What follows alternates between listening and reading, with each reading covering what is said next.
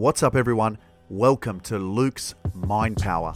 This podcast is produced to enlighten, inspire, motivate, and move you into your power place.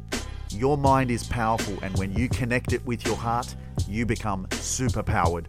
That is why I believe that loving yourself is the secret to success and living your dreams. I'm your host, Luke Mindpower. Let's begin. What's up, everyone? Welcome to another episode. I hope you're having an amazing day wherever you are.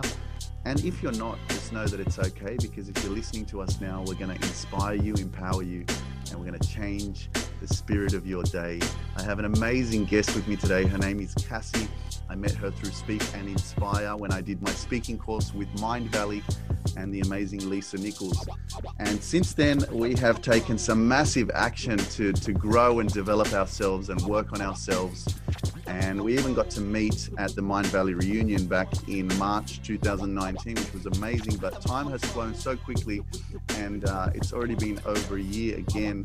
It's nearly two years now since we've met, so uh, I have so much to, to talk about with Cassie. And uh, yeah, please help me in welcoming her to my podcast. Hey, Luke, how are you? I'm great, Cassie. Thank you so much for joining. Yeah. Thanks for having me. I appreciate the invite. It's always good to see you and talk to you and have a good conversation. Yeah, it's been a long time, man. Like like you said, you know, time has flown, and uh, we've done a lot of work, uh, yeah. you know, on ourselves personally, which is, you know, very inspiring to watch your journey and see all the things that you're going through. Tell us a little bit about your book, for example. I know that's one of the things that you've been working on and, and getting that out. What was the inspiration behind that? Yeah, you know, it was kind of an interesting experience because it's not out yet. It's a work in progress. Um, I was approached by a publicizer to enter a contest, and at the time, I wasn't like fully prepared. I didn't have the vision of where I was heading, but I knew I was heading that direction, if that makes sense. So they gave me a nice push to get started and to get it out there. And um, especially with, uh, I work with a lot of kids and parents and stuff. So and my message is powerful and it's needed. And so I got started on this book. I did their their contest. I didn't win, and that was okay because the beauty of going through their experience, it allowed me to gain so much clarity on my own message, my own um, purpose, and also my intention behind the book. So I've been learning a tremendous amount um, of of insight to like my why to what I really want to say and how I want to say it. And now I'm working with a different coach and I'm getting the language behind it because I really want it to be powerful and beneficial. And what is the what is the the the story of of the book and what is the purpose of even you doing speak and inspire for example because uh, i know that public speaking is a one of the biggest fears of most people uh, was the book part of your action into going into Speak and Inspire, or was this something that eventuated just because of your journey of, of you know self development and and uh, you know your own awakening? Yeah. So the, um, the book was not part of Speak and Inspire, and to be honest with you, Luke, when I signed up for Lisa Nichols um, Speak and Inspire, I thought it was more about communication and just like basic getting comfortable with speaking again you know? I am a mom i'm raising kids i'm working. I haven't been speaking or in front of a group in a while so i thought it'd be a good way just to like dust off the dust you know? Um, get back into it. And when i started the program it got personal and it got real really fast because if for those of you that's experienced lisa nichols program it's much more than just speaking. Uh, so when I started that program, I was at a crossroads in my my life, and it was just all divine intervention. It was perfect timing because the skills and the the work that was done through that course just literally threw me up into this area of growth and self development and self awareness. The book came after that. The book came as I started doing more live videos, started speaking up more, sharing my message more the reason the book is so important to me is I feel well, can I share a little bit about my story first before Absolutely. I go there? Yeah. So um, I'm a mom. I'm a proud mom of a couple boys. I have a nine year old and a 12 year old. And being a mom is like the greatest gift ever. I love being a parent. And communication has always been super important to me. You know, growing up the way I grew up, I didn't have a very, I didn't have a healthy family, a healthy, connected family. There was little to no communication. And when I got pregnant, I swore that when I had my kids, we would talk. They would always feel safe enough to talk to me and they wouldn't have to go through stuff alone like I did, right? So I established communication with my boys from a young age. So we always had very good talking. It was important to me. So I remember my son was eight and I was putting him to bed one night and uh, my older son when he was eight, okay? And he, in a low voice, he was like, Mom, I want to tell you something. I don't want you to get upset. And first off, that was a red flag because he's my type A forward spoken personality. And he was very low key that night. Just something was off. And I said, Yeah, go ahead. You know, you can share whatever. You know how we work. You can talk about anything you need to, and we'll work it out. Um, and that night, he told me that he goes, I'm not the version of myself that my family loves, and, and I'm not wanted and everyone thinks there's something wrong with me and i don't think i want to live life anymore. He literally said he's not loved and not worthy. Now as a mom and i'm a by all definitions of a good mom i fulfill those roles. I'm a i'm a great mom. So to hear my son say that he was thinking about not wanting to live his life that he felt unloved not worthy um, come to the conclusion that he was broken enough and not wanted just shattered my whole world.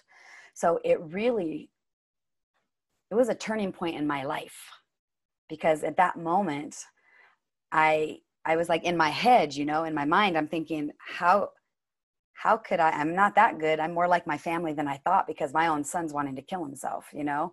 So I had all these things going on but instead of spinning out of control i asked him why and like i was like when did you start feeling like this tell me more and as he started sharing, my whole world just, my eyes were opened wide. He introduced me to a, mm, the reality of how unaware I was of so much stuff.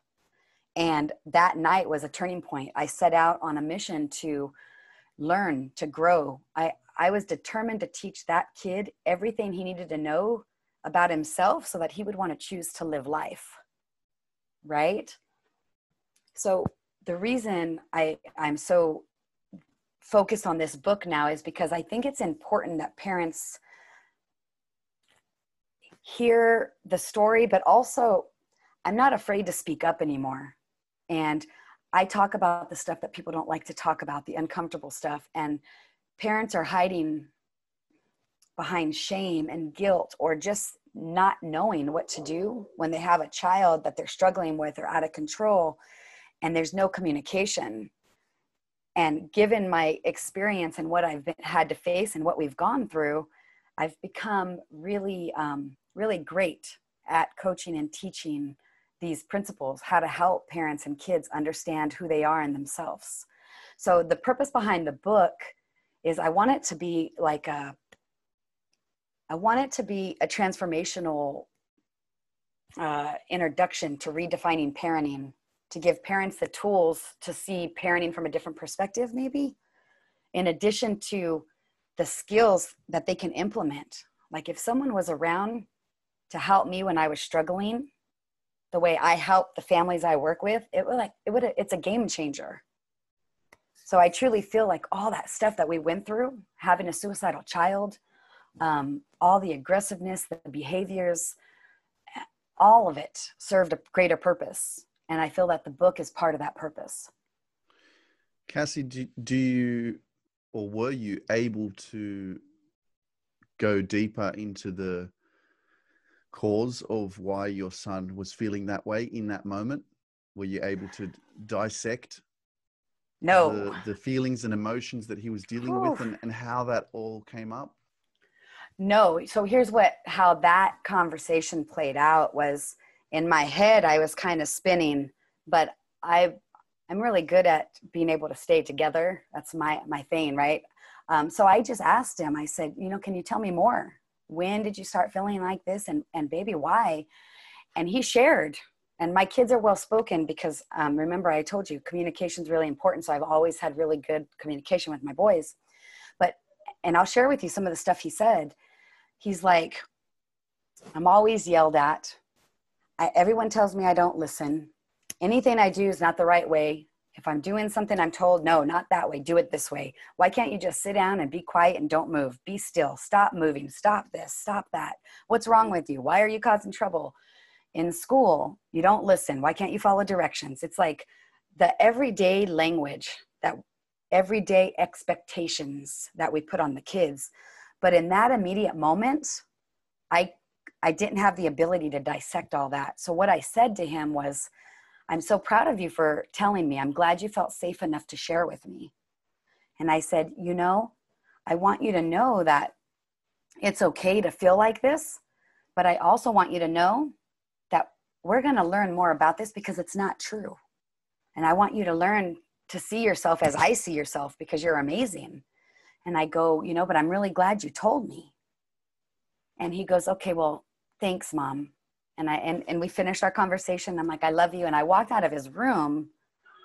I walked out of his room thinking, oh my God, what a failure. What have I done? What have I done as a mom? I totally failed because my kids wanted to kill himself. I came in my room. I remember sitting on my bed crying because I thought I did this.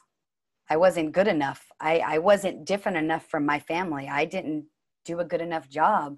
And then all of a sudden, I got quiet and I just thought the next thought in my head, you know, that internal dialogue, that internal voice we have. I thought, that's my kid. He's eight years old. I'm the flippin' adult. What am I going to do with this? Well, and that, and then it was, it became, it's my responsibility. He was my gift. I gave birth to that child. It's my responsibility to do everything in my power to teach him, to educate him, to help him. And that's what I chose to do. And what I had to do first was look at myself. How did we get here? How did our life come to this? How did he feel the way he felt and I never noticed? So I literally did like, and I'm talking literally the next day, started reevaluating me, my life, my marriage, our house, the way he's talked to, the way we, everything personal. And I immediately started learning a lot about myself. That's amazing. And so, how long ago was this? So, he's 12 now. He was eight. So, this so is what, four, years? years ago. Yeah. And it's and been. So how much growth has there been now in four, in four years? Oh my gosh, it's tremendous. Um, I can't tell you. We went from having uh, hmm, holes in my walls, skateboards thrown at my head, having to pull ropes off of his neck.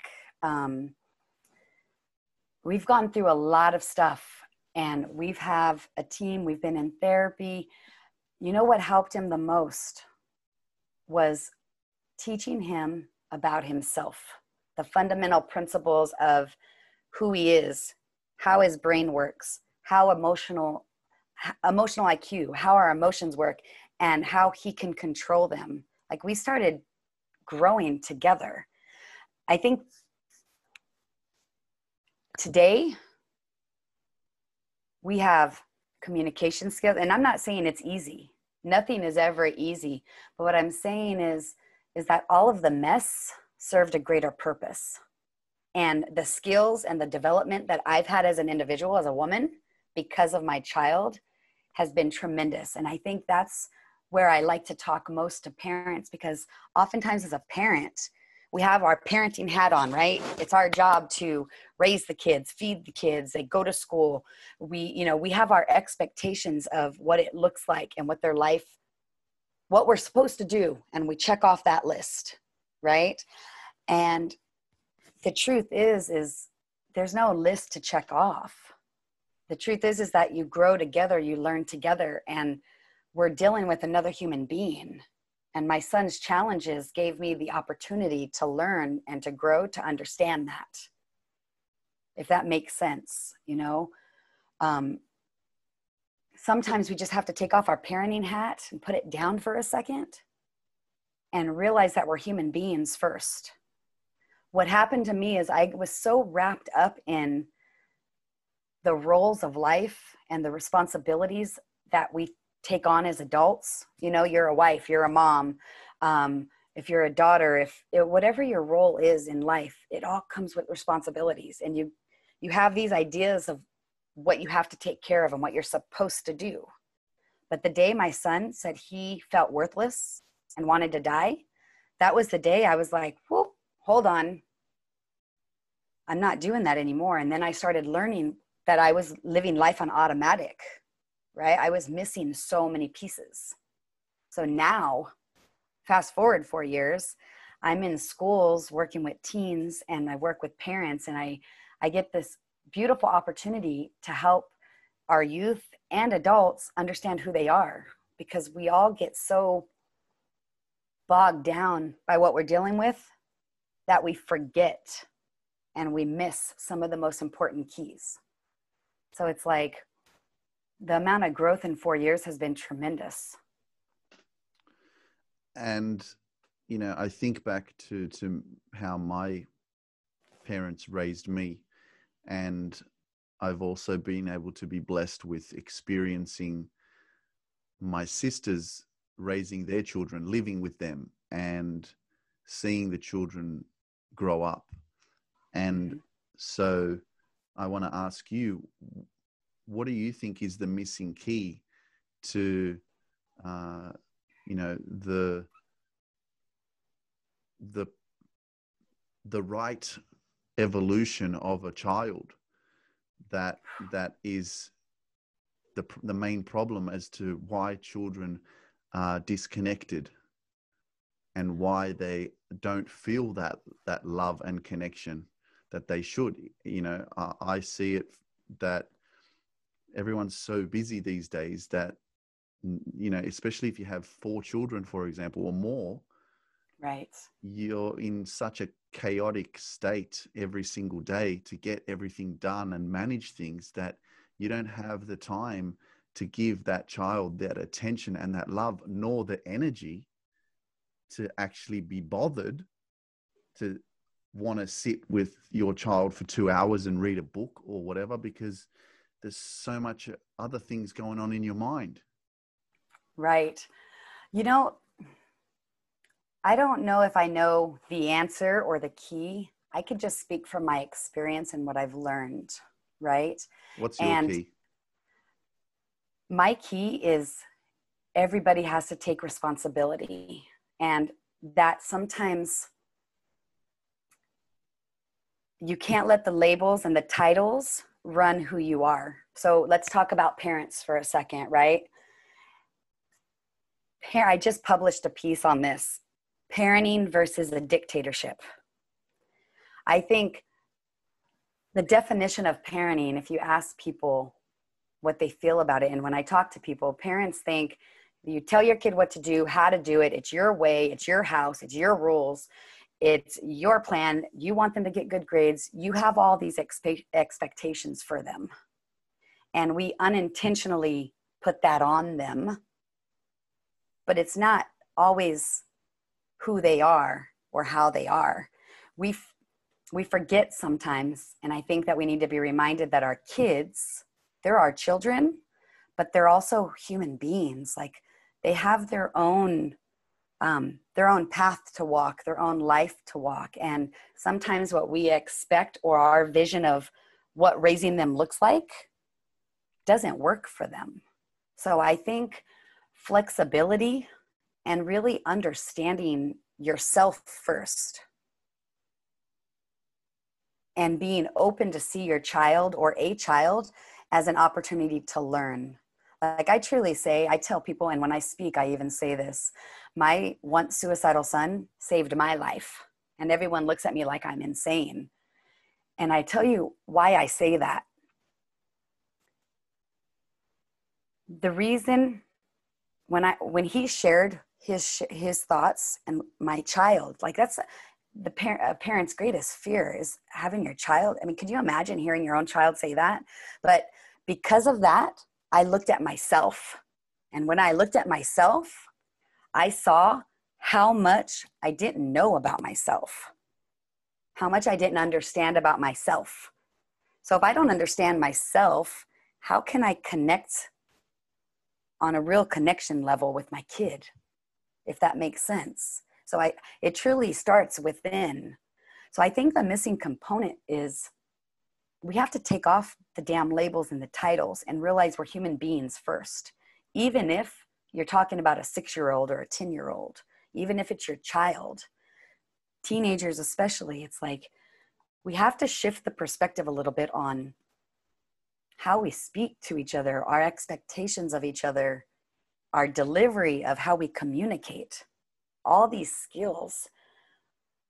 And another thing I learned from my son are some of these skills you assume that they know, but we don't model. Like, I want honesty and open communication, but I wasn't giving honesty and open communication. If that makes sense, right? You have to be what you want them to be. You can't just say how you want them to be, but then be something else. So I think there's um there's a lot of parents, and when I work with parents, they're so wrapped up in the roles and the responsibility and the weight of all the stuff that they forget the basic connection piece. And then on the kids' side, it's, it's like no one teaches them, no one talks about.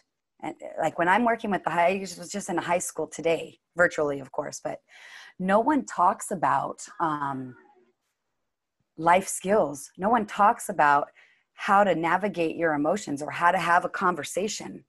No one talks about how, if you want to talk to your parents, don't raise your tone or don't talk at them or else your parents are going to get mad. No one teaches anymore how to navigate the basic fundamentals of of being human beings interaction connection listening you know and i think that's a lot of the stuff missing maths and, and science and uh, geography and uh, English is more important, Cassie. You know? Not anymore, Luke. and I got to tell you, too, it's like, you know, I never, I didn't realize the importance of it until I went down the path that I that I was given, right? And now when I work with kids and you hear them, I want anyone who watches this that has kids know that they are craving this insight. Like Luke, you would be amazed at, at the high schoolers. Our kids are so bright and so smart at such young ages. And also, the other part I think that's missing, and this has been my experience working with kids and being in schools and then working with parents. I, I get this beautiful opportunity because I get to connect with both sides. So I get to see the the gap kind of and then because communication's my vein i get to help them figure it out and and bridge that gap. And it's such a beautiful thing to watch because it's like everybody wants to know. When i'm in a school and i give like my first go around with them they're like how come no one talks to us about this? How come no one teaches us? And like that's a good question. That's why we need to shift. That's why we need to redefine our education system. That's why we need to talk and have real talk. And because of the way our kids grow up, they are slammed with so much information so fast at such young ages. And I think parents still believe that we're in control and that we can prevent it and that we can like navigate it to still have our kids be raised the way we want them to.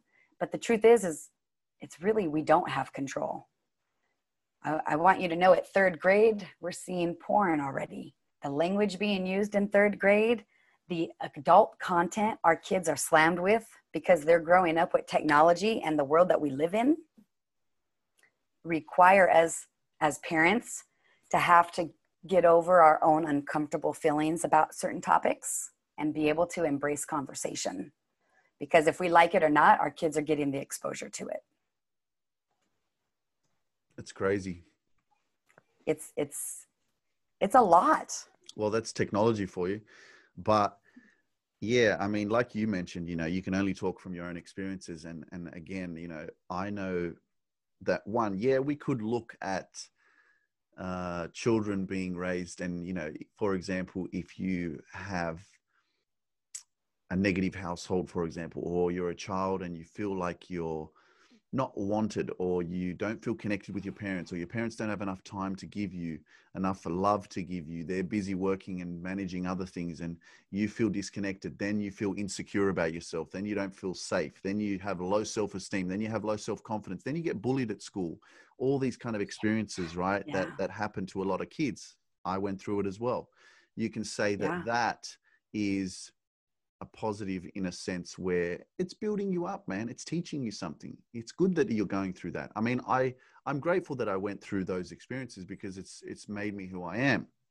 Absolutely. Right? and i mean i know that there's a lot of positives that that you can look at and say yeah but that that's good. That's good that they go through that kind of because that develops character right? But right. it can also develop it can also develop suicidal thoughts.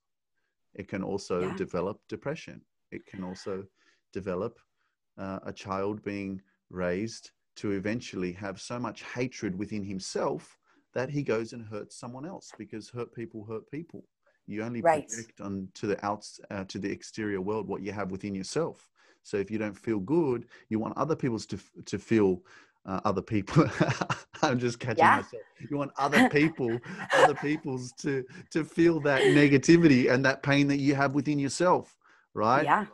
Uh, and so, you know, I have to catch myself on uh, my unawareness of my ego and my own relationships that I was previously in, that I was hurting within myself, and yet I was projecting that onto my partners because I was unaware of how to love myself. I was unaware of, you know, just even thinking, hang on, you know, treat others how you would like to be treated would you like to be treated with love and respect? Or treat right. others like that too. Right. right? Um, and yeah. Yeah, no, it's very true. And I think it sounds so simple and basic, right? To treat others like you want to be treated. But when you add on the titles and the labels and life's chaos, the simple disappears and you forget about the, the basics and i think that's what's important. And the truth is is all of our kids i mean we've all experienced stuff and it does teach you. But can you imagine if we taught our kids how to understand their control or how to understand words like perspective or tonality and how to actually have a conversation about um, their emotions and controlling it? Literally my son would put holes in my walls and break stuff in school he would throw desks and stuff.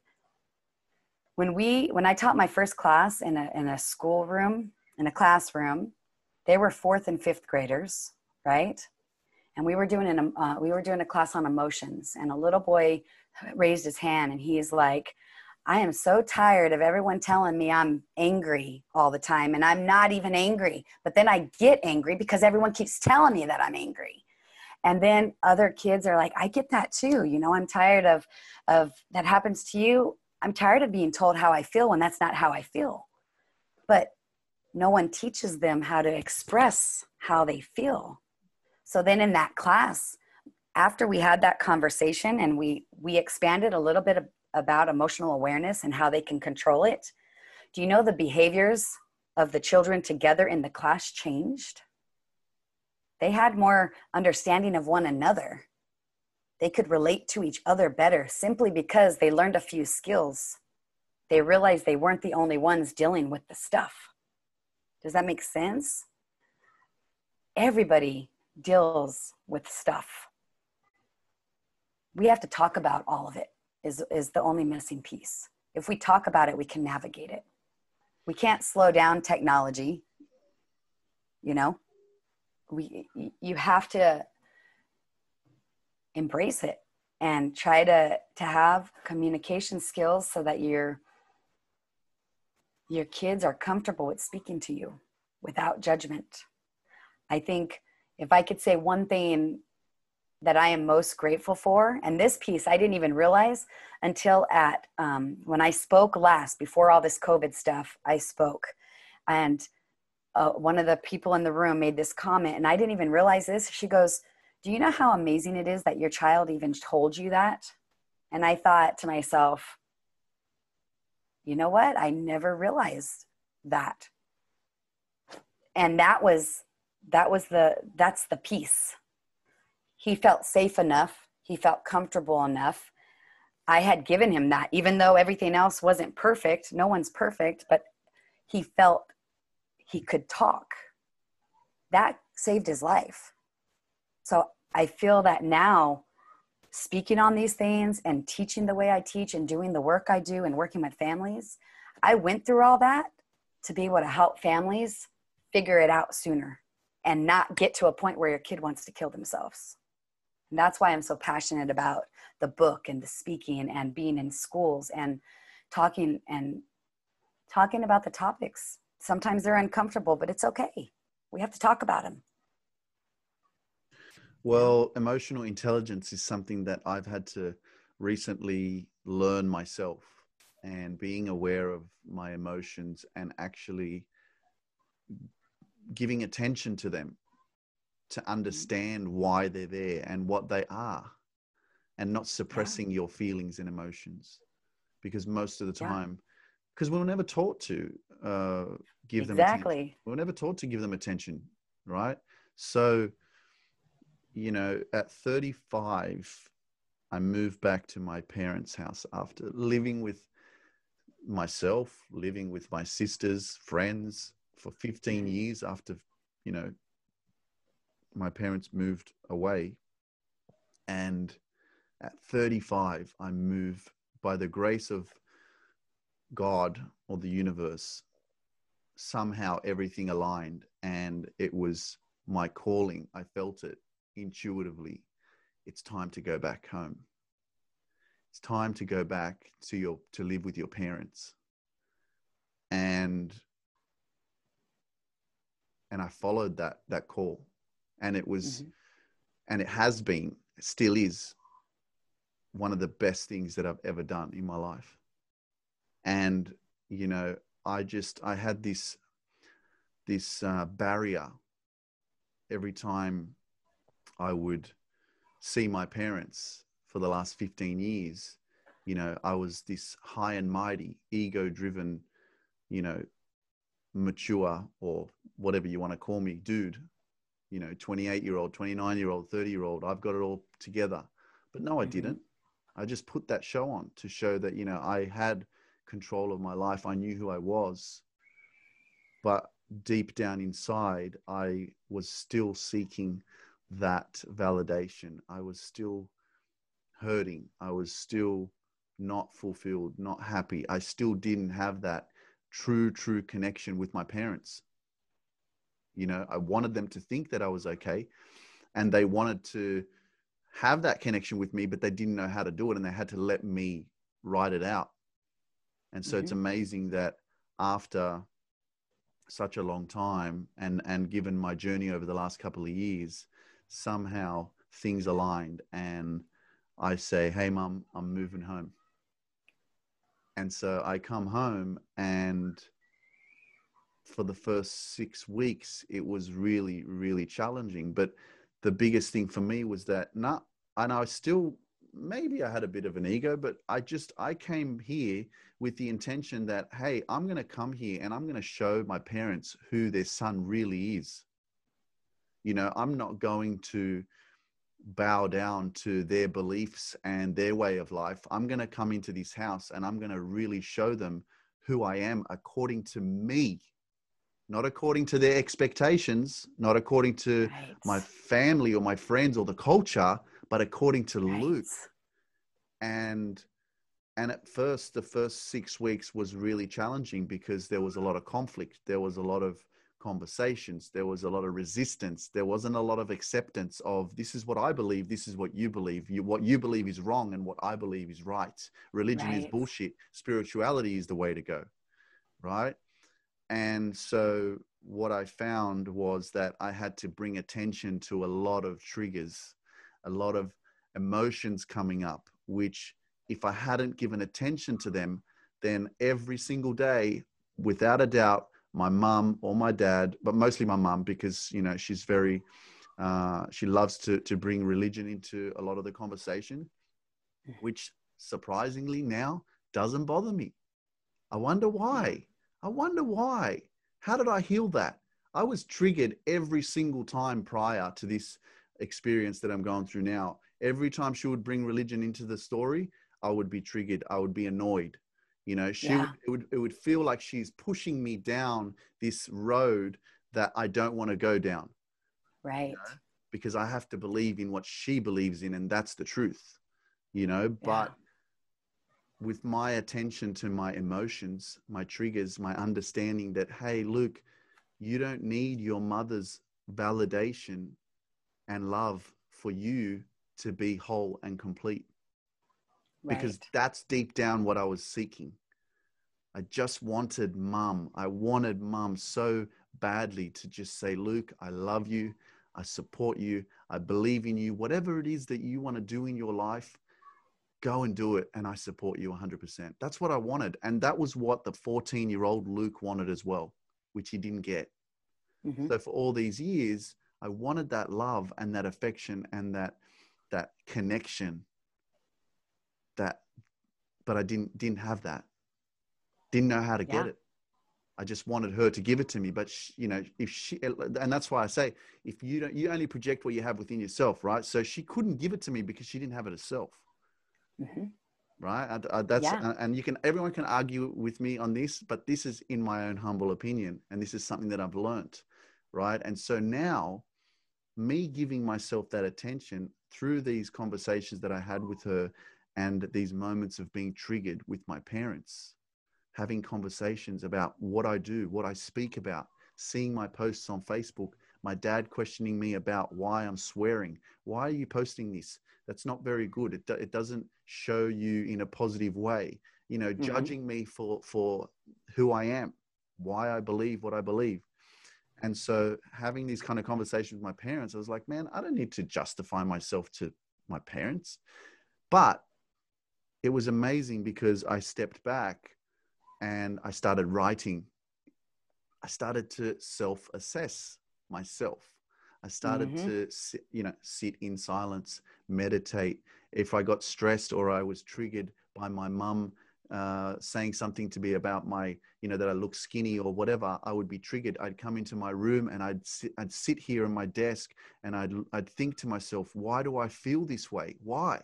Why am I triggered? Why? What's going on? Yeah. And then I would start writing. And then I would sit down and I would meditate and I would sit with my thoughts and I'd take, a, take, take a time out, you know? And so going through that, eventually I got to the point where I sat down with my parents and I read them about 12 pages that I'd written about my life, about why I acted the way that I did when I was younger, why I stole money, why I, you know, all these things that I did when I was a kid that I see now, right. they were, it was all about attention. I wanted attention, but I didn't get it. I wanted their connection, but I didn't get it. I wanted the love, but I didn't get it, and I didn't know how to ask for it either. Mm-hmm. So, my own personal journey is actually have a lot of connection with what you're talking about because everything comes back to your your environment and the way that you were raised and your connection with your parents and in today's modern day society especially if you've brought two three four kids into this world What's your main priority? To put food on the table to pay the bills. It's very hard to have that time to sit yeah. and give that attention to the child, you know. And again, I do not uh, resent my parents one bit. You know, they did the best they could. But right. now I have the I have the conscious intention now for my own life, for my own future, that if I raise a child or I bring a child into this world, I will make sure that I have time. And that time is the most valuable thing in this planet that a lot of us right. do not have because we're so busy trying to survive. Well, I tell you the gift in having my son, his experiences, you realize that you have more time than you think you do. You're just most of the time on autopilot doing what you think you have to until you choose to change it and as you gain more awareness to change it. So, literally, when my son said, Hey, I don't want to live my life, that was like, Well, breaks, everything shifted. Like everything in my life shifted. And that's when I work with families. That's one of the things is sometimes it's just simple conversations to shift perspective to realize that you don't have to be as busy as you have to be. And and not even that i think it's the unintent we cause unintentional harm. Like we don't know it but the way we speak to our kids i mean if they're acting a certain way and it makes you uncom- me uncomfortable i lash out at the kid because i want to control it because i don't want to be uncomfortable. So i'm shutting the child down. You know what i'm saying so it's like uh, parenting's it's a lot about the parent. Parenting a child that challenges you gives you an opportunity to to grow and to evolve beyond what you think you know. But more importantly i think it exposes what you don't know what you're not aware of. So it's like i i feel that we have to get reconnected with who we are and what you shared about how you went in your room and you wrote down okay why did that trigger me that's actually uh, something I do with the parents I work with. When a kid, when one of their ch- the children or the child they're working having problems with has a certain behavior, I have them try like journal. Okay, what about that bugged you? Like, is it really a big deal that he's he's like not sitting still, perfectly still the way you want him to? Is it really a big deal that he cleaned his room, but the the boxes aren't perfect and it's not exactly how you want it, but it's still clean, like he achieved it. It just wasn't the way you wanted it. You know what I'm saying? It's it's important to realize why we react the way we do. Why we do what we do, why we think what we think. And parenting, I think that's a large piece of it is realizing that our kids are more than just our kid. That's a human being with the mind and we have to be mindful of of our daily language, the way we speak. And the easiest way I have found working with families to do that is to take the damn titles off, put the labels down, and think about like, do you want to be yelled at? I mean, would you like to be told no all day long? Don't do that, Luke. Don't do that. Why are you doing that? What's wrong with you now? You know, I mean, could you imagine all day long? I think a great way to to uh, put this into perspective is, uh, for example, your child does something wrong, or is whatever they're doing, and then there's another child that's not your child. How would you react to the other child compared to your child? True and it would be different. So treat your child the way that you would treat that other child that's not yours. Like for example, the child fell over. Would you would you the, the child that's not yours? You would you would most likely go and pick that child up and say, "Oh, where's your mummy? Is, are you okay?" But if it's your child, it's like, "Come on, get up. You you're all right." You know, you you that's would, great. You would treat it differently. Yeah, no, that's that's actually a really good um, way to describe it because that's true. And the other thing I've learned working with parents is oftentimes there's like this embarrassment piece or this guilty piece like i i can't believe that's my child acting like that or or um, feeling at fault for what's going on. And the truth is, is there's nothing to feel guilty about or um, embarrassed about you know? Like i had an angry child and for a brief moment i i can now look back and see you know what? I was I was embarrassed by his behaviors, but it's not about me all the time. You know what I'm saying? Like, you have to embrace each other for who we are. And that means your children as well, seeing them for the people that they are and learning to, you can't control or confine or shut down that that's not what parenting's about i think that the hardest thing and look i just want to stress this you know i'm not a parent you know i've got four i've got four uh, sorry three older sisters 10 nieces and nephews. I've grown up in their houses right? So i've been around kids but i'm not a parent. And so yeah. uh, you know people out there can say oh, you haven't even had your own kids so how can you speak like this about parenting? But i've had my own experiences with it. And i know that when i do have a child if i do have a child if i'm blessed to have a child that it will change my life i'm very aware of that and it will oh, change yeah. my perspective completely 100% but from what I do know, um, children they need attention, and being a parent, it's not about making them be like you. It's about allowing them to just be right? Yeah. And we grow up in this culture, society, expectations of religion and indoctrination and uh, different, uh, you know, again, uh, the way that we were raised, the way our parents were raised.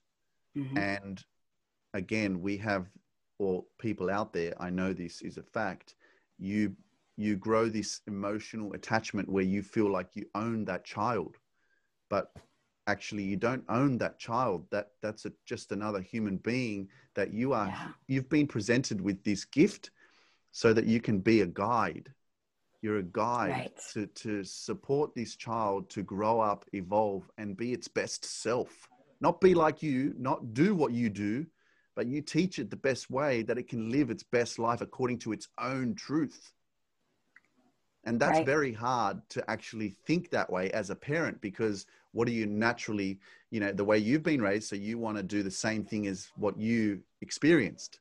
Right. not, not step out of the box and say hey whatever you choose to do and believe in i support you 100% yeah. How and much then, difference would that make in a child's life? Right know? and then like the way i grew up i grew up with the mentality is i would never be like my family so I was complete opposite, right? Which is why like the communication piece was so vital for me with my kids.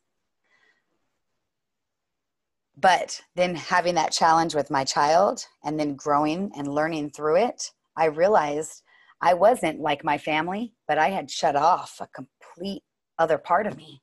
Like I literally just had pieces of me shoved in a box not dealing with my childhood or not dealing with issues or not facing the things I needed to face in order to grow. You know, oftentimes I think parents, all of us do the best we can with what we know.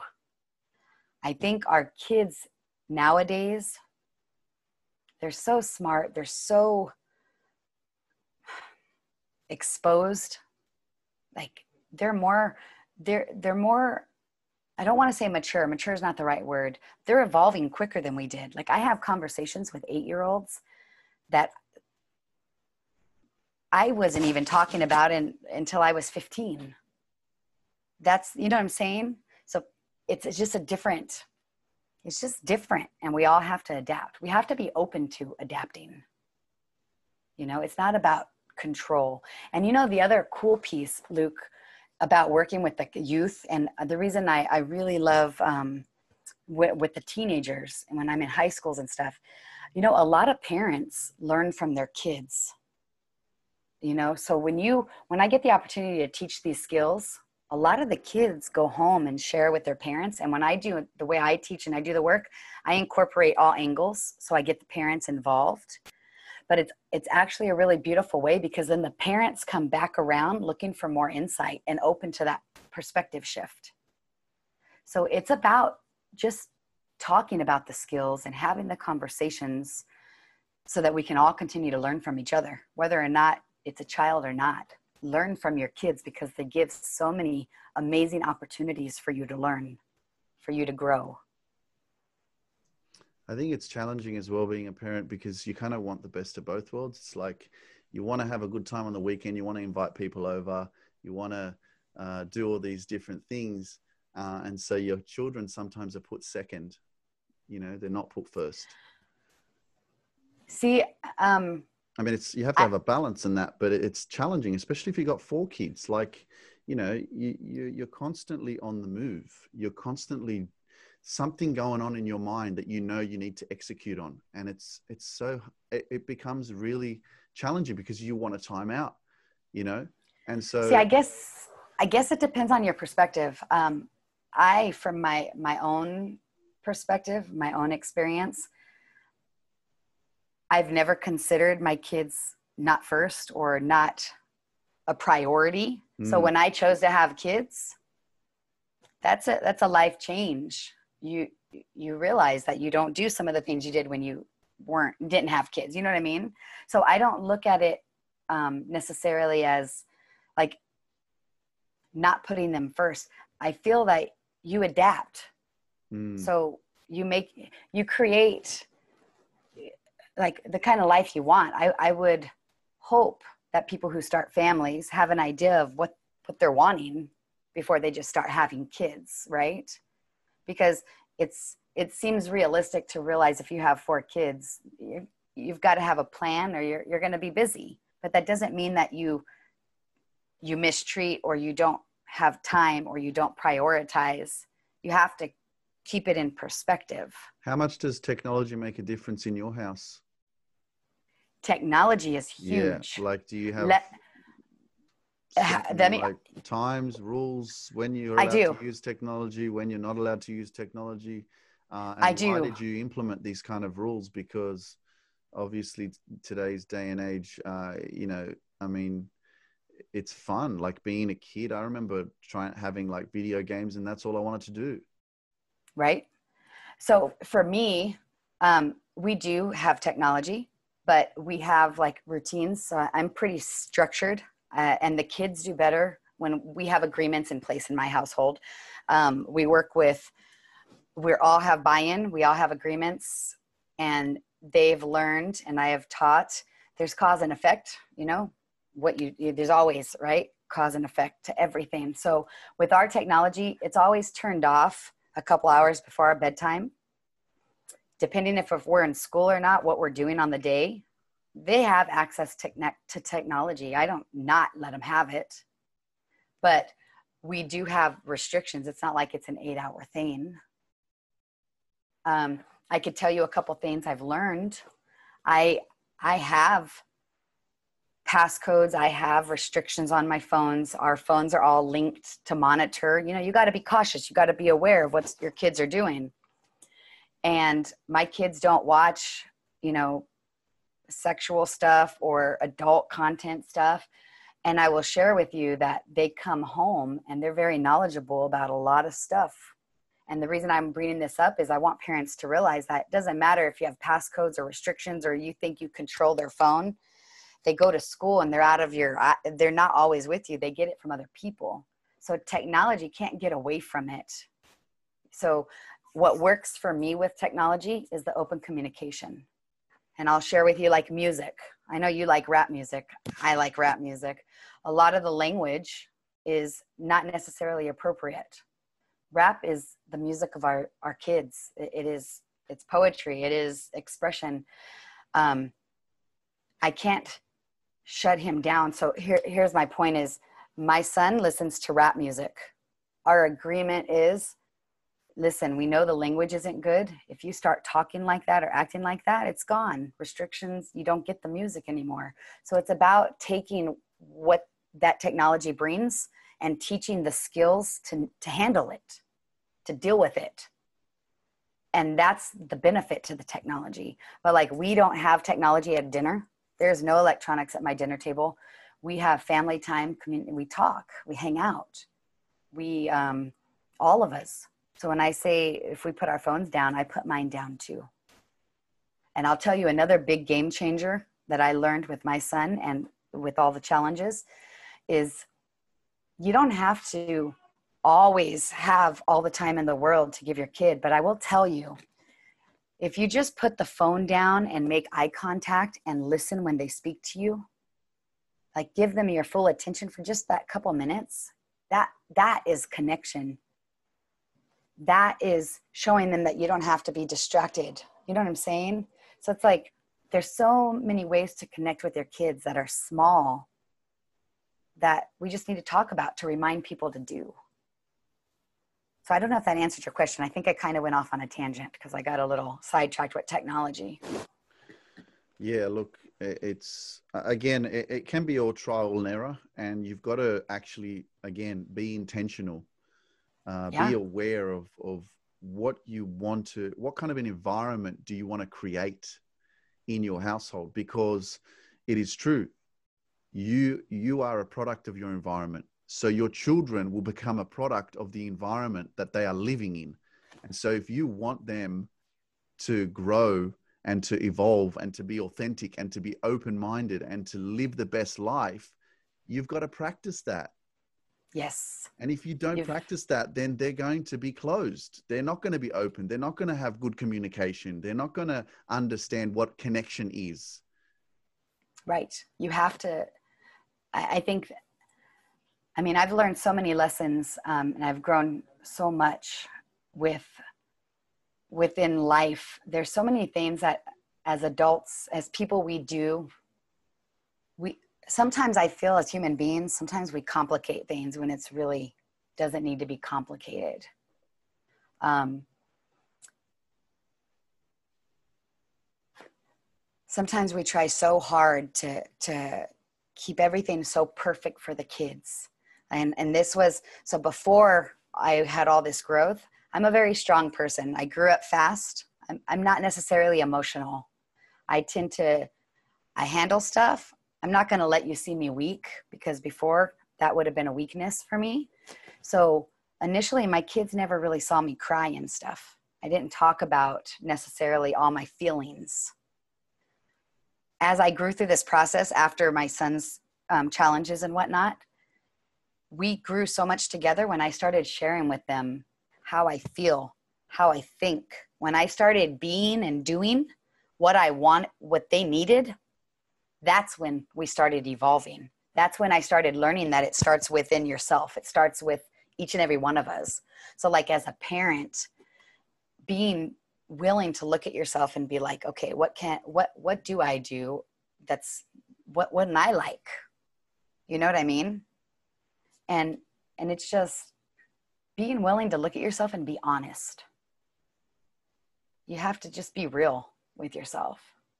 Yeah, because you you you want to hold up this this facade of of you know being the the dominant, uh, the one that's in control, the one that's in power, and you don't want to show your child that you're weak and vulnerable.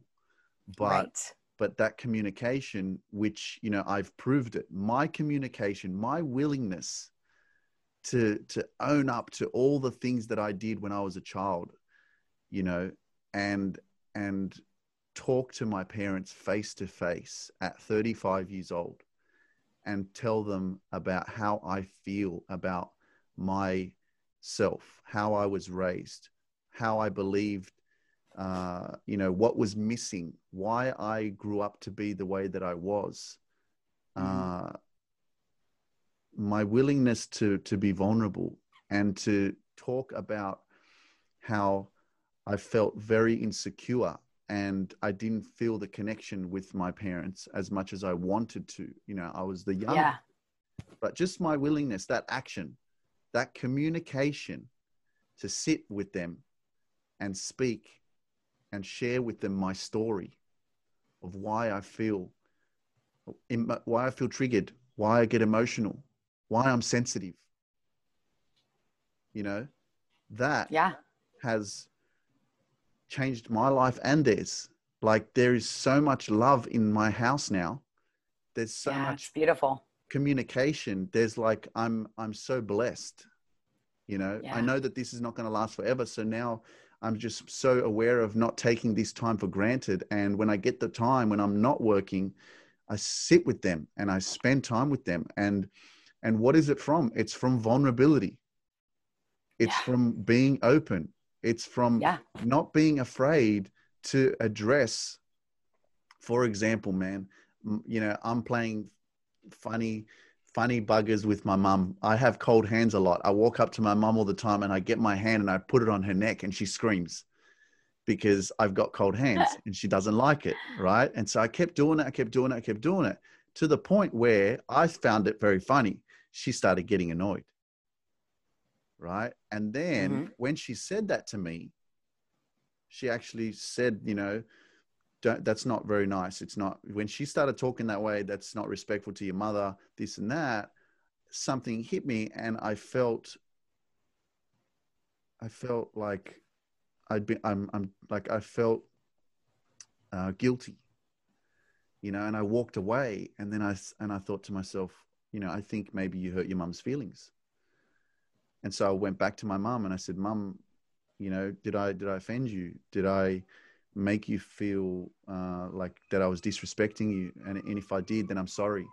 You know, I was just mucking around and, you know, just, um, I thought it was funny, you know, right. but it was just my uh, willingness and open openness to, actually say sorry and communicate even yeah. if it didn't need an apology but the fact that i cared enough and and was open enough to to go and approach the situation that's what we most sometimes most of the time we don't do that because we're afraid of saying sorry. We're afraid of judgment. We're afraid of doing that. And so yeah. you know I went and did that and uh, again open dialogue. It opens the door to more communication to more connection uh, and and now like not only from that but just from all the other connection and and attention that we've been giving each other it's provided just more of an understanding and respectable environment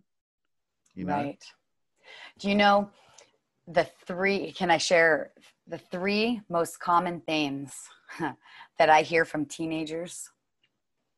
And it's interesting because i hear it from parents too and this has been over the last few years of working with themes our youth the teens say that they're afraid to speak their truth with their parents and talk because of three things they're afraid of being considered dis, um, disrespectful they're afraid of being punished. And they're afraid of just not being listened to. Like they just don't get listened to. So why bother? Parents have the same three things. They want to be, they don't get heard, they're not listened to, they're not respected, and they're not recognized, like seen for what they do. So they're not valued. Our kids and as parents want the same thing but we're missing the piece of how we get there so it's like when you start talking about these skills and you give these teens the skill sets to understand how to communicate a little bit better like tweaking perspective and understanding tonality and understanding how to actually navigate a conversation. They get to go home and practice that with their parents which helps their parents then let their guard down to actually start communicating. My point is is that you're 35 and you just did this with your parents. Could you imagine if this was part of our education system and we taught our young kids this and these were the homes that we had for our children that we are raising children like this where we could our kids could tell us how they really felt and thought and we're not going to punish them for it or we're not going to judge them for it or we're not going to tell them that's wrong just because they're a kid but we just listen. It would change it'll change society. It'll change the it'll lower suicide rates. You know it, it's that's the piece that we need to get back to is is this connection piece this communication piece. And working parents allowing our kids to have that and teaching that you know without taking it personable like personally and then attacking our kids because they say something we don't like. If you know what i'm saying? So yeah, i I, I i applaud you for what you did. Even the part of sitting down and reading back to your parents your experience i can tell you that the way i run my house and my kids um, is very different than my entire family. And my my family doesn't necessarily understand why i do the things i do and how i do it. Um, so when you're speaking about reading your stuff back to your parents i just think how amazing that would be to be able to do that and to let go the way that you got to and then i just think that i, I could just see them not being able to handle it. And it, I, what i'm trying to say is what you did was really powerful and it's inspirational. And you just gave me something else to add to my list that i want to accomplish and work towards. Yeah man. Like so, imagine imagine sitting down and your 35 year old son is talking to you about his cocaine addiction and, yeah. and his insecurities and uh, being at your mother's funeral and during a yep.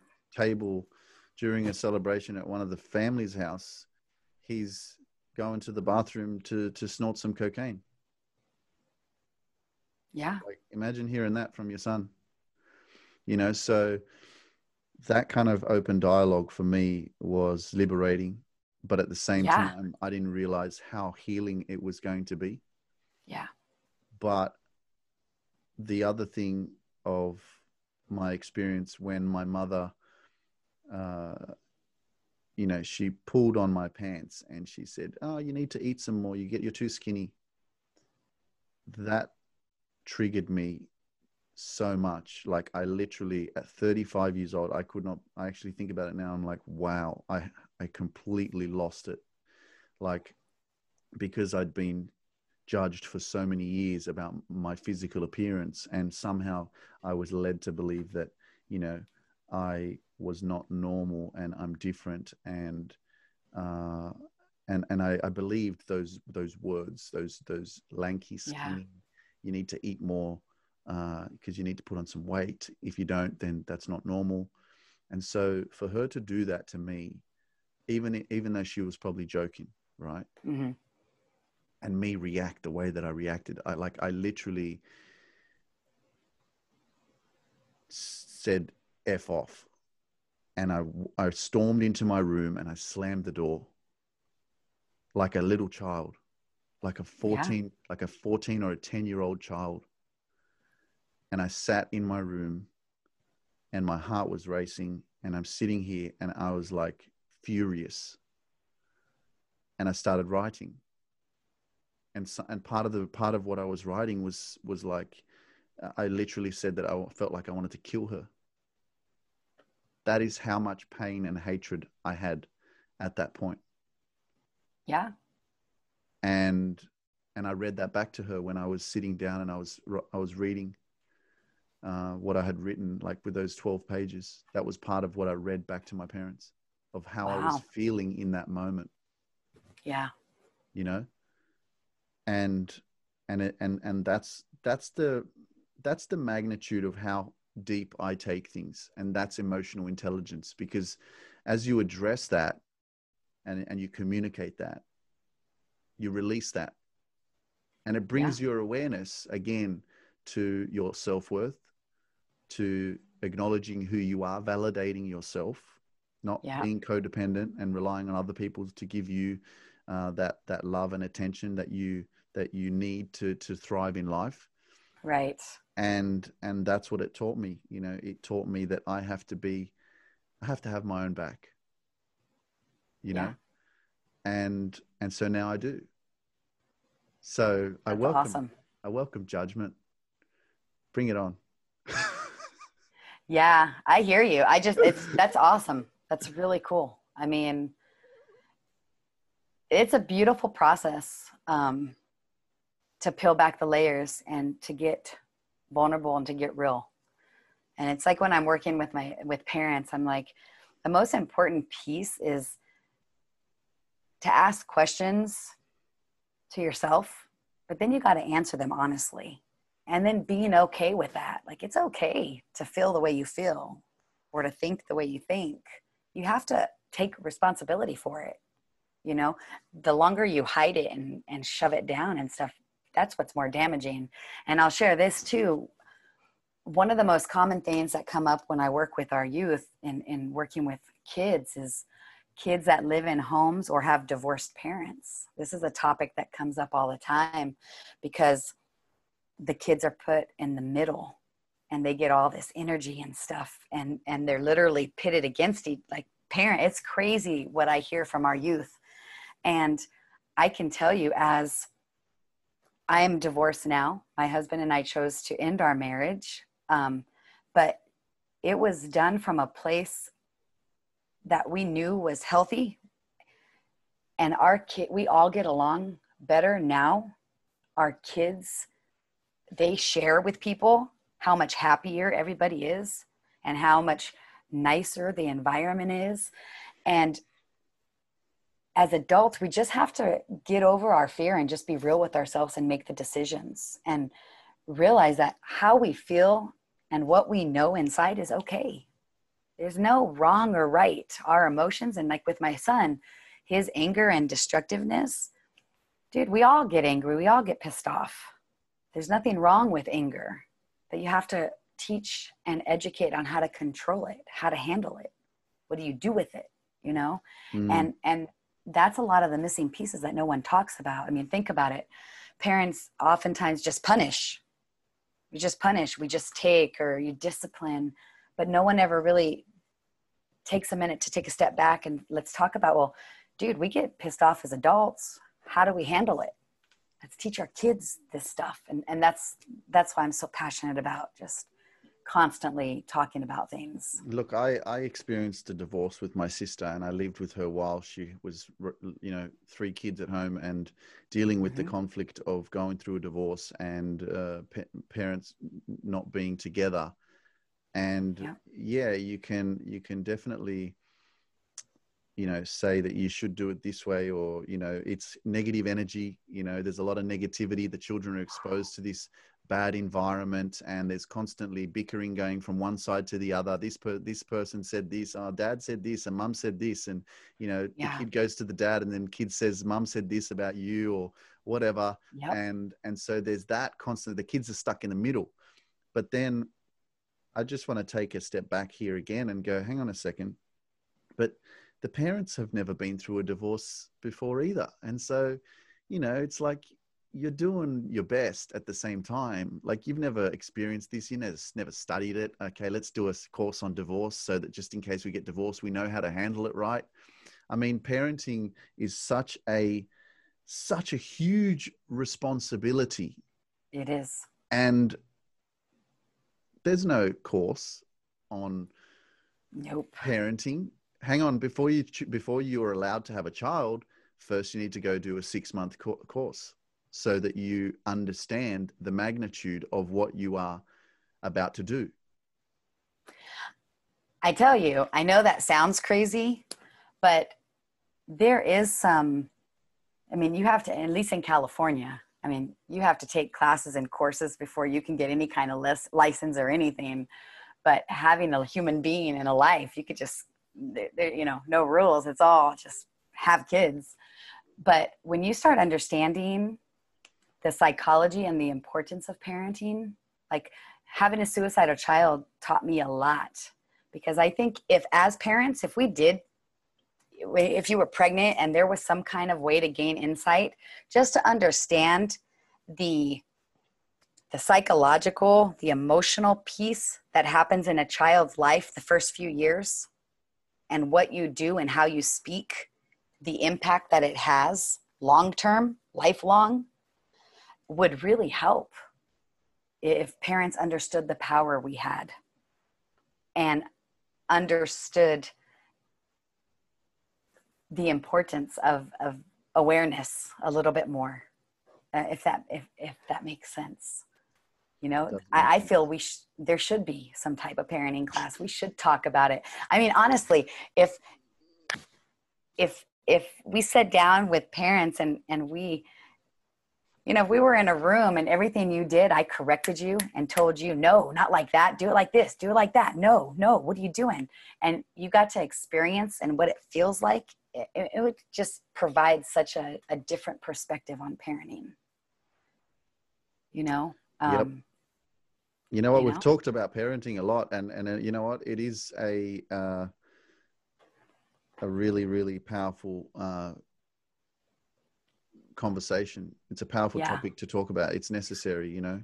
Uh, again, yeah, it is. though I'm not a parent, uh, you know, I've had so much experience with my sisters and watching them grow, and and the, the amount of time and energy and love and uh, the way that they have to do everything that they do it's not just the parents obviously it's it's important that you have a supportive partner as well you know and and i've been able to experience that a lot and and hence with my own um, you know connection with my inner child and my own healing journey of yep. me being an individual my awareness to my own uh, how i was raised uh, my attention to my own parents and the way that they are parenting and how they still try to parent me uh, I have a lot of experience. I do. So I'll take that and give myself credit for that. But it's been an amazing conversation. You yes. you also brought in. I just want to just before we finish up. Um, I checked your Instagram about a few days ago, actually, and and I, only reason I know that I was doing uh, getting prepared to do an interview with you, but the other reason why I went on there was because I was like, oh, I want to go and see if there's any more videos of Spike. I want to see. I have one. And and I I didn't find one, and I was like, oh come on, you know. I knew she only did a couple, and I haven't seen another one, and so I wanted to find out what's going on with Spike, and and just give us a bit of a quick, uh, kind of an intro or a just a, a quick word um, on on what's happening with Spike.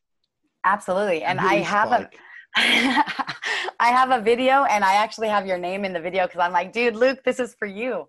So, okay, Spike is a white throat monitor. If anyone doesn't know what that is, it's a lizard that gets as big as like a little dog, like quite large. He's huge now. And I started. How big, doing, how big is he now? Oh my gosh. Um, I'm gonna have to. I'm, Can you go get him? He's not. He's at my brother's oh, house, or else man. I would. but he's huge, and like the thirty reason, centimeters long. Um, he doesn't even fit like my fingertips to my. He he, he extends over my shoulder now. Really, that long, yeah. that big? He's big. Wow. Like I put a leash on him now. What? Yeah, he's cool. He's oh cool. Oh my gosh. So, let me tell you what prompted that video. So I've I've never liked lizards. I'm not a snake lizard girl at all. And then my brother went and got this animal and something about him just was intriguing. So I started messing with him a little bit. And he took to me. He really likes me. But as I was doing all these videos and prepping for my classes that I teach, I started noticing the skill set that came with facing a fear, like going to touch a lizard, how he made me feel, all these things. And I thought, you know what? This is life right here. I'm not, I'm afraid of him and I say I don't like him, but I say I don't like lizards, but it's because I'm not familiar with them. I don't know them. I've never experienced it.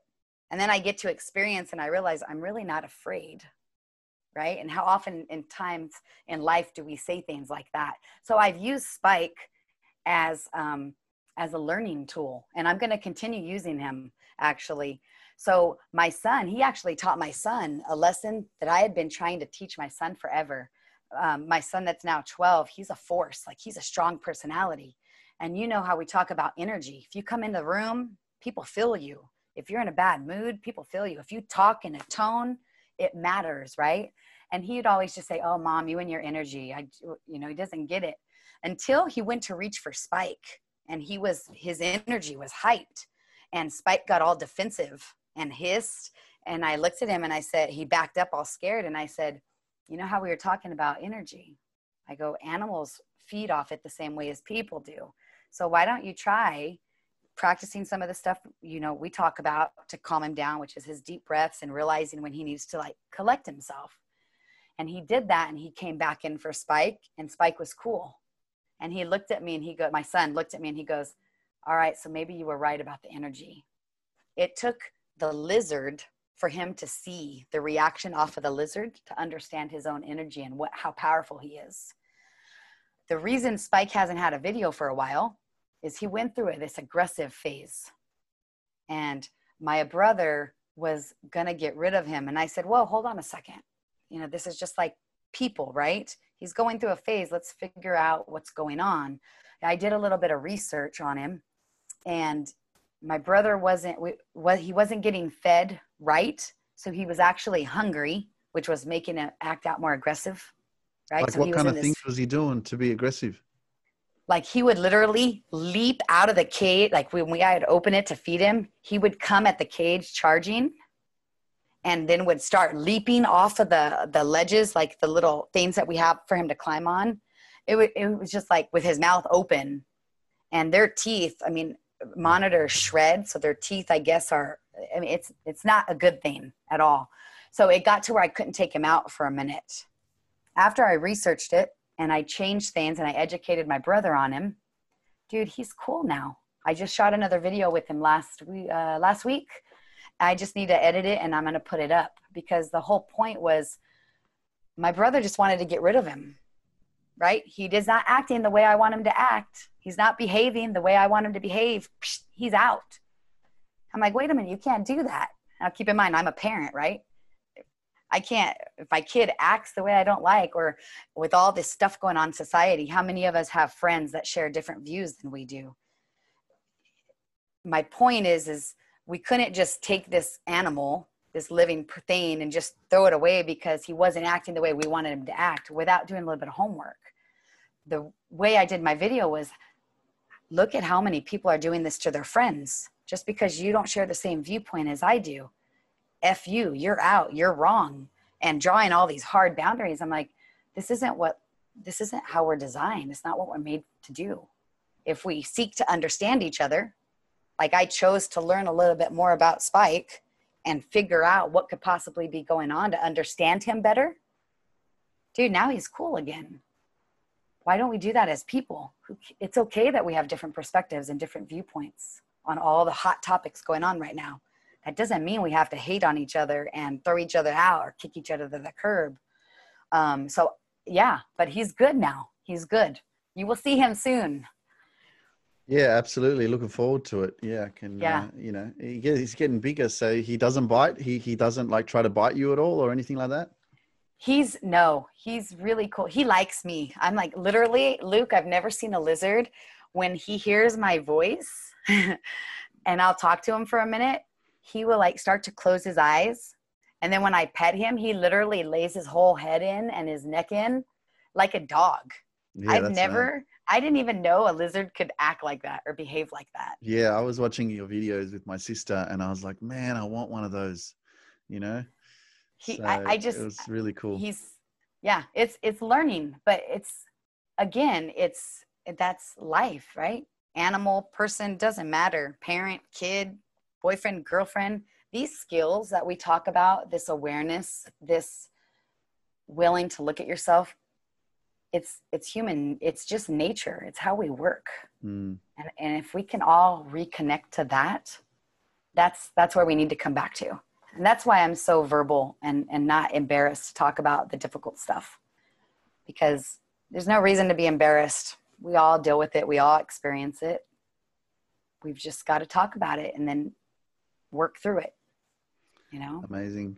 Cassie, yeah. it's been an amazing conversation. You know, I just want to acknowledge you for your like you mentioned you know you want to talk about it you know your ability and willingness to to be open and to communicate and to share your story uh, to take action on you know not only trying to help your son but actually returning that into yourself and uh, listening within to win is yeah. what you're about and uh, is, that is truly. your branding you know but it's true you have to actually go within yourself you know First. as well not only to say, okay, my son or my child or my daughter is unhappy, I need to help her, but you need to help yourself as well. You know, right. your, your, your children are your biggest teachers. And so I think it's just amazing the work that you're doing. I know that this is just the beginning of your journey and uh, you know the action that you've taken thus far is is really inspiring and it is a real blessing and uh, honor to be in your presence and your space and learn from you, be inspired by you, and have met you in person. And I'm sure that in the future we're going to meet again. Oh, yes. Uh, and there's a lot in store. Uh, you know, for us moving yes. forward, but you know, I just want to congratulate you on everything that you're doing, and I know that uh, you're you're really uh, going to make more of a massive impact the more as you grow and the more momentum that you build within yourself and your platform and your branding and your business and everything like that so uh, you've got yes. some really not only are you blessed, but your children are really blessed to have you in their life. And uh, yeah, it's amazing. Thank you. Well, I appreciate the opportunity. It's really good to reconnect and have a conversation and to see you. And um, and I could say everything that you just said to me right back at you because it, the cool thing about I was talking to somebody about you the other day because we met a couple years ago. We were both kind of just starting, right? We were just figuring it out and and then seeing how quickly we've each grown like different paths but just watching us unfold it's really amazing like there's no limit to what you can create and do when you set out to do it and you choose to to make those changes ask the hard questions and answer them so keep, just keep um, taking action and in, enjoying the yeah. journey you know enjoying right? it yeah absolutely. Yeah i'm leaning into that yeah. more now really enjoying the journey you know? It was hard at the start because you're like you just you want that success you want things to just happen and and uh and now i'm in a real power place of of peace and happiness and uh it's it's a thrill that's awesome. Yeah i'm i too work on that. Just being okay with realizing where you are is okay. And even when it's messy it's okay. And i think just to tie up the parenting piece that's what i would say to parents is it's okay that it's messy and that the household's not perfect and that your kid's not perfect. It's okay yep. you know? Don't hate on it. Embrace it. Grow from it. Learn from it like all of this. And thank you again for having me on. I i am i mean i'm grateful to be here and be able to talk to you. Yeah absolutely. Uh, cassie where can people find you? Um, yeah, so I'm on social media. Um, at Listen Within to Win on Instagram and Facebook business page is Listen Within to Win. I also have, if any parents by chance hear this or anyone that is struggling within the family or communicating, you can reach out to me at connectmecassie.com and fill out a short form and i would be more than happy to get on a short phone call to see if i can't help navigate or give you a couple skills to help shift perspective. So connectmecassie.com and then IG and Facebook at Listen Within to Win. And um, I'm totally open for conversations. I truly just want to help people realize that, especially parents or with our youth, that you're not alone and that we all struggle within the home. And there's a lot of lessons to be learned. So please reach out, follow me, connect. Um, and let's create some changes. Let's do some good work together, you know? Absolutely. Cassie, one final question before we go. What is your definition of loving yourself? Ha, huh. Something I learned with this whole process on my journey. For me, I realized I spent most of my life not owning my truth, hiding my truth, not ever really speaking my truth or giving myself permission to be fully who I am because I was always so worried about everybody else because it was my job to manage and take care of everybody else. What I've learned on this journey and through my children is loving yourself is being willing to be okay with how you feel and to say what you think and being okay with that making decisions that that are that you really feel inside and it's okay. So now one of my non-negotiables is I will I will always speak my truth and stand and I own it. I I I stand for me now and I don't hide anymore. I don't tiptoe. My feelings are very important. So I think that's for me what it is. Owning your truth and being okay with it. Even if that means like making decisions like a divorce or whatnot, you know? You have to be true to yourself. Amazing, Cassie. Thank you so much. Yeah. Yes, Luke, thank you for having me. Thank you so much for tuning in, and I hope you enjoyed this episode. Be sure to share this with a friend or on your social platforms and leave a rating on the Apple Podcasts app. This really helps us and means the universe to me and my team. For more dope content and motivation on how you can live the life of your dreams, subscribe to my YouTube channel. The link is in the show notes. I am Luke Mindpower, the ultimate success coach, and if you want to find your power and purpose in life, simply visit my website, lukemindpower.com, for more info on how I can help you 10x your success sending you super love and positive energy. Peace. I'll talk to you soon.